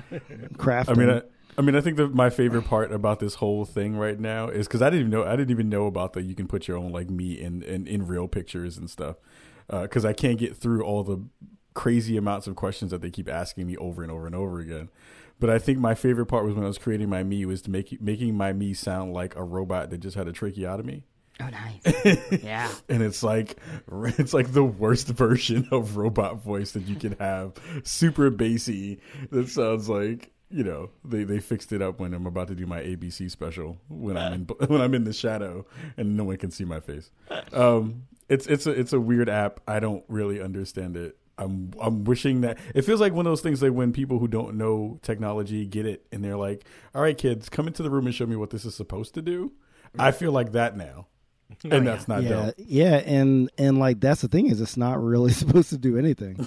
um, I think the main thing with you know things like this and like even you know full out games like Animal Crossing and like things like that is, I feel like these things are best used if you literally use them for maybe like five minutes a day. You just check in, mm-hmm. answer some questions, and you like some stuff and you bounce. Like it's not something that like I think some people like they get these and like they're like, yo, I gotta answer every question that pops up, and I gotta you know, talk to every single person on my list. And like, that's like, I don't think that's really the strength of this. I think it's really like get in, get out, you know, and just do that over a period of time. Yeah, it was, it was, yeah. I, I wish it was one of those things that was like vaporware that we, once you got done with it, it like self destructed. it's like a Mission Impossible. Yeah, it just it's just like it's it, it senses that you're pissed off and you don't want to answer me goddamn questions. And you're like, this shit is gone. This just goes away. anyway, uh, before we go away, we're gonna hit one more story for the week. Uh, it is a really cool feel good story. Actually, actually, I I do have one point on the on Miitomo. Sorry. Oh, okay. Um, no matter what it does, though, I am very glad that Nintendo is finally exploring alternate revenue models. So are um, shareholders. where they're actually getting money. Um, because no I, I do think it's, it's important though because you know like the wii u lost them so much money and like w- while they're back on profitability now you know that's the one advantage that microsoft and sony will always have over nintendo is that they get money from all these other sources outside of games. So you know like Nintendo is trying to get some other stuff going on so that you, you know they can afford to lose some money on stuff or you know or like or or, or like make some riskier choices or maybe invest um you, you know in some deeper tech if they have money coming in from other things like Amiibo and, and Miitomo and stuff. So that's it. Cool cool um so to, to, to end out the show we have a really cool feel good story out of Sony Land in New Jersey uh and uh, and the story just uh just so we know, came from a place, uh, this little website called Polygon. Maybe you've heard of it. I haven't. I love every commenter on there, by the way. Just, just, yeah, just so we're clear. Nice. Um, so Peter Byrne out of South Amboy, New Jersey, uh, wrote in to the folks at Sony, and he has cerebral palsy. So he was saying to them that, you know, I have some issues trying to make kind of precise motions when it comes to twin stick controllers, and you know, I think this is something you guys should take into consideration. And uh, a gentleman by the name of Alex Nawabi, uh, who was an who is an employee of Sony, took some time out of his out of his day, and then basically made a controller that would help Peter play his games better.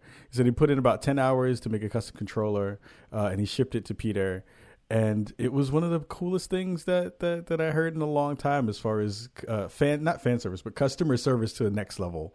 Uh, and that was something really cool to see, especially in the light of all the things that we talked about last week, as far as Nintendo and all the other stuff that they've been doing. Um, so, you know, is this something where Sony gets kudos because they had a really dope employee and he was like the person who went above and beyond? kind of having that conversation that we had last week about companies not necessarily treating their customer bases super super well. Uh, do you feel like I'll start this off with C? Do you feel like this is one of those stories that will give people some kind of extra feelings towards Sony or extra feelings towards uh, uh, the PlayStation brand? I mean, so the obvious answer is yes. Uh huh. But fuck that because I'm not going to say yes um, like the, I mean, the thing about this, this is this is great for this dude. Like, it's it's great for uh, Peter Byrne, right? Excuse me. Obviously, CP is is really difficult. It makes it very difficult, especially if the things that you enjoy um, you have to use your hands to do. Uh, like I, I talk with my hands, and if I couldn't talk with my hands, I would want somebody to help me talk with my hands. And and you know, and that's the thing. Like Peter Byrne, first off, where the hell is South Amboy? I've heard of Perth Amboy, in New Jersey. Where is South Amboy? It's in South Jersey, man. Yeah. What the hell's right. that got to do with the goddamn story? It ain't got nothing Don't to go do messing with, with Jersey. Know, like, look, you know, you just full Donald Trump. Like, right, exactly. And, yeah, another right. thing, where right, is this another city? Thing. Right, my hands are huge. What? I do really well in South Amboy. Right, right. South Amboy, I do really good with the South Amboyans. So, so, you know, they're losers down there. Um, wow. but, oh, but, but, but but the thing the thing is the thing is that I'm sure that Peter Byrne isn't the only video game lover or PS4 owner with cerebral palsy. Oh, of course. Or, or, or so so. I mean, it's it's one thing to go out and make this, my question is how long before this controller is marketed to that niche market. And and that's that's where i am on this.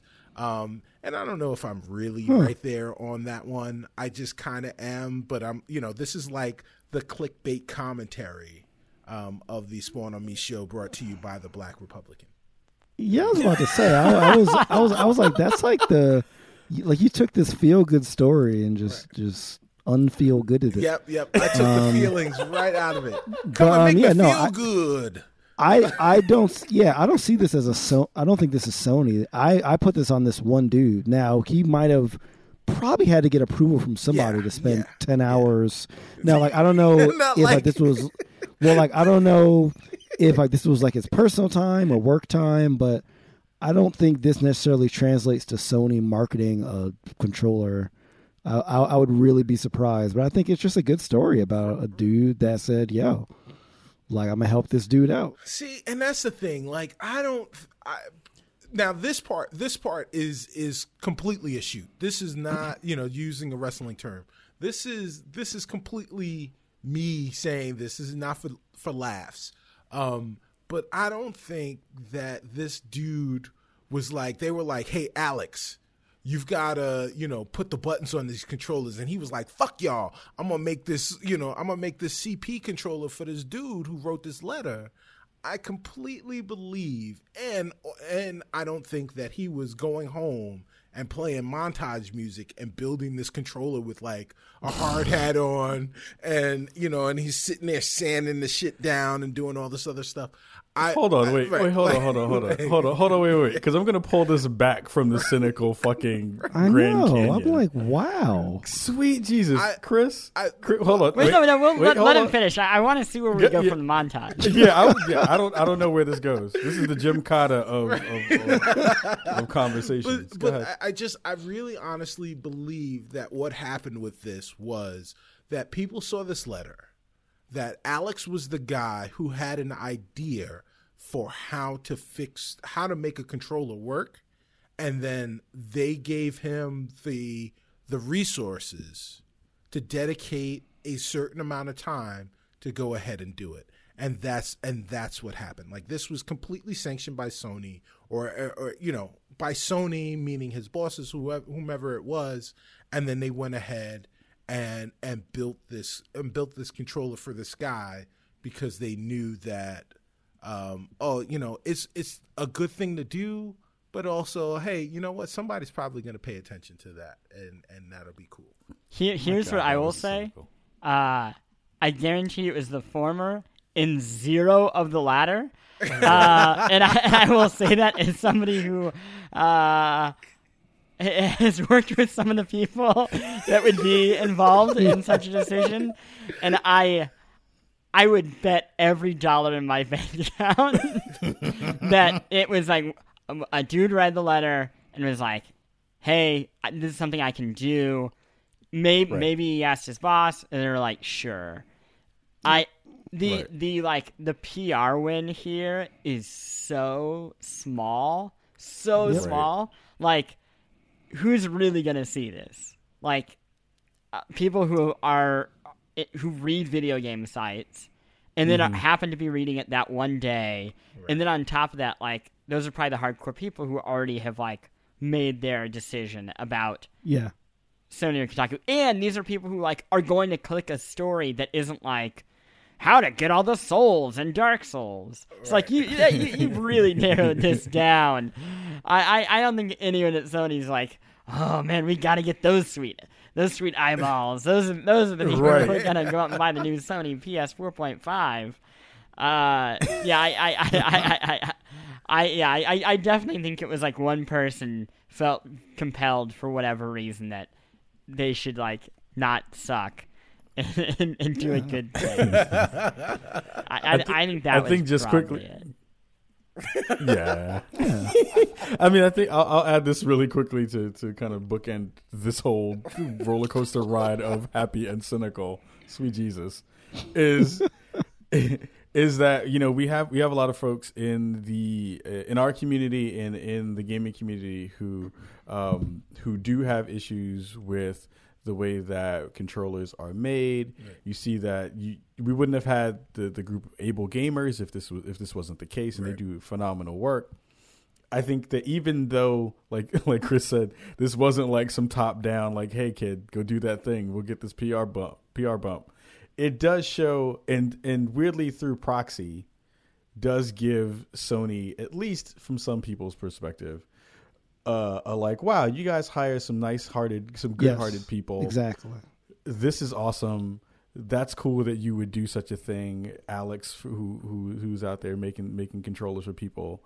Um, I do think it would bring up the kind of conversation in in the the um, ableism uh, community where people would say this may be a thing that hey why don't you market these things to us? If there's a way that you could mass produce these that would be pretty dope for us. I don't think it would happen but i think it does bring up a secondary conversation that would be fun to have and could be good for the for the greater community. Because we see it all the time where uh, some folks are kind of still on the outsides looking in as far as being able to play games in, in the ways that they want with controllers that work with their disabilities. So yeah. So I, I think you know, shout out to Alex. That's pretty dope. I think that that's kind of the, the, the best story we've I've heard in a while. Yeah, Um, it's a and, great and shout out and shout out to Peter for for like voicing his voicing his needs to a company that usually you would think you know any big conglomerate would say, "Get the hell out of here, kid. We don't want to hear it." So. You know, to end on a nice note, Cis- Yeah. Cicero, Cicero. end on an anti-Cicero on note. Fire. You know what? I w uh, yeah, you. I want you to run up the goddamn uh, Philly steps and fall. That's what I. I mean, that's probably exactly what would happen. oh, uh, here, here. You know what? So you guys can laugh at me. So one time, I used to uh, work in Grand Central, or not in Grand Central, but uh, right above Grand Central, and I would come in from Penn Station every day, and so that trip would take me from Penn Station to Times Square to Grand Central. And I would run up the stairs from uh, Times Square to get to the shuttle to go to uh, Penn Station or to Grand Central. And I ran up those stairs one day during rush hour, taking them two at a time, and I missed the last step. And, and face planted All the way back? right on the platform Oh, in okay. Times Square at eight o'clock in the morning. so fantastic. there were a few people there. Um, I mean, but look, Yeah. if you didn't if you didn't get any division tech when you fell, it doesn't make a difference. yeah, well, you know, Yeah. Nobody. I cared. lost a lot of XP. Let me just tell you. you did. Like you dropped the dark zone key. Yes, with the I Oh face God! paint. All right, all You right, were all right, like, all right, oh, all right. Calm it down. Calm it down, Oh, kids. So, so we definitely want to we definitely want to say thank you to everyone listening. Thank you so much for hanging out with us, Chris, uh, on this episode. Did you have fun? Did you have, did you have a good time? No, it was okay. No, I had a lot of fun. it was real good. I liked it. That's awesome. That's awesome. If you do want people to follow your work and not follow you on Twitter because you won't check it for three days, No, they can follow me there. Where would people? where Uh, would people go? Yeah, yeah, to- yeah. to talk to me there. Yeah, I'll definitely read your stuff.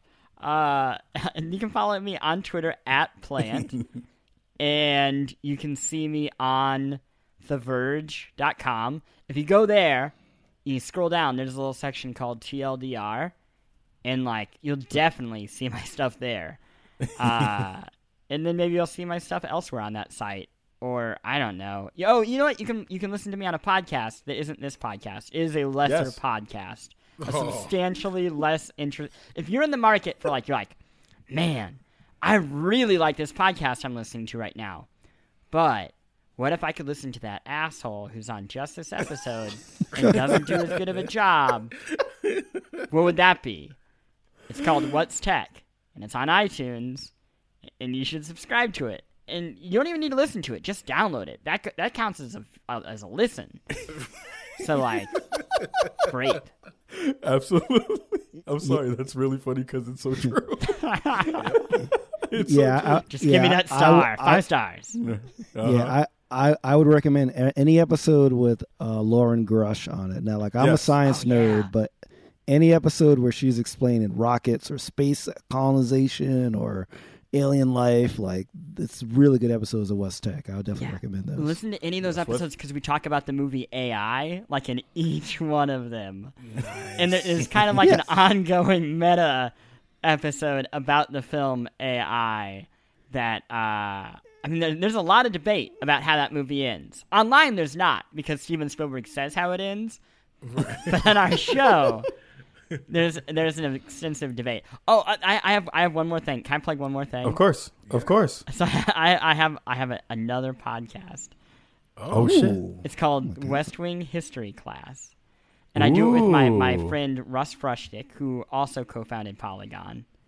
Yes. Uh, and I he loved West Wing. And he was like, Hey, I want to do a West Wing podcast. And I'm like, Cool. I've never watched that show.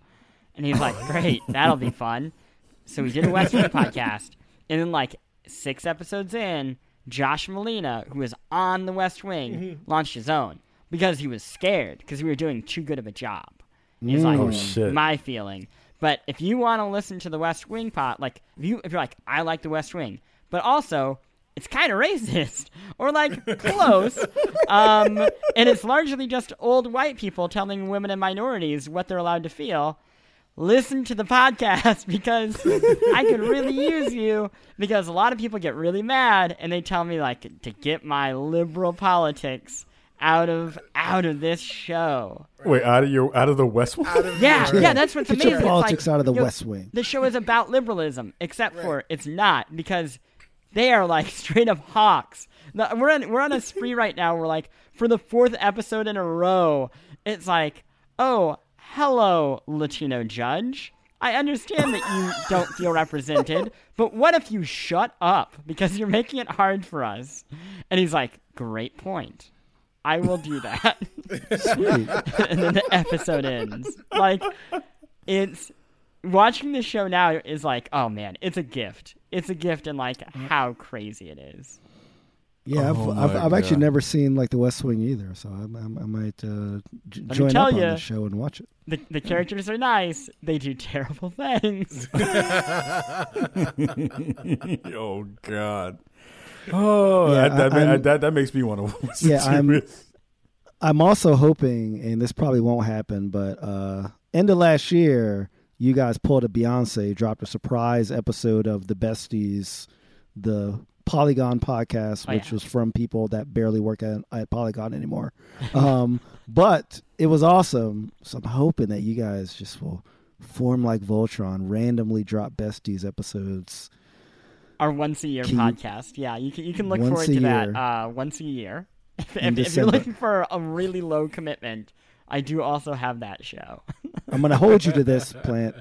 You- uh, once a year, you know what? I, I December commit. 2016. The, you know, Griffin lives like. You can't see where I'm pointing. I guess. if you're listening. so I'll just describe it. My finger is pointing. Uh, I, lo- I westward. love McElroy, man. Yeah, I love him. He lives like I four love him. houses I- down from me. We have I besties want to. I want to. every I want to have a drink with both of you at some point. That would be fun. All you have to do is come down to Austin, Texas, where it's a billion degrees. I'm go. going to be down there actually in uh next weekend. So, huh. Sweet. Why? Why did you not tell me this? Because We'll I talk about forgot. this off the episode. 'Cause I realize we're getting into the weird, like, oh, cool. Uh, so uh, when are we gonna hang out? Uh, uh, but none of you listeners. Where even Let's is your live town? on the show. It's just a This is bunch even of better. losers there. This is this is fucking South Amboy. Take that.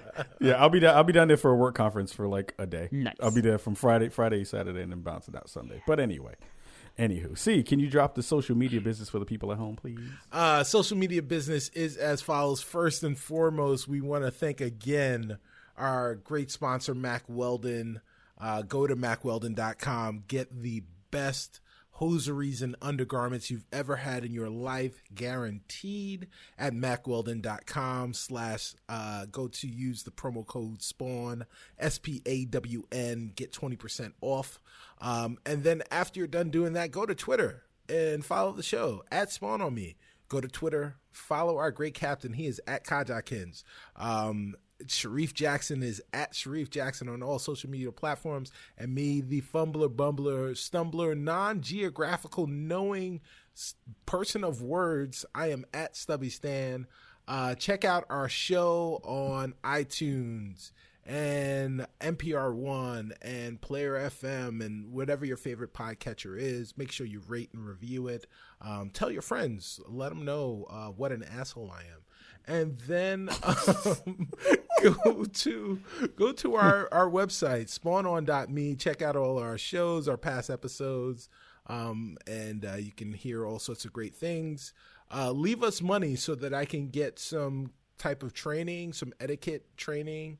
Uh, go to our patreon patreon.com slash spawn on me and uh, leave us a message speakpipe.com slash spawn on me. I love you guys Yeah, uh huh. I'm a, yeah, West, I'm a West Wing the shit out of you guys. oh, definitely want to again reiterate. Thank you so much to everyone who is supporting us on Patreon. We really, really do appreciate it. It makes the show run. It gets us to conferences. It gets us to all the places where we can go and say terrible things to you in person. So that makes it really, really awesome.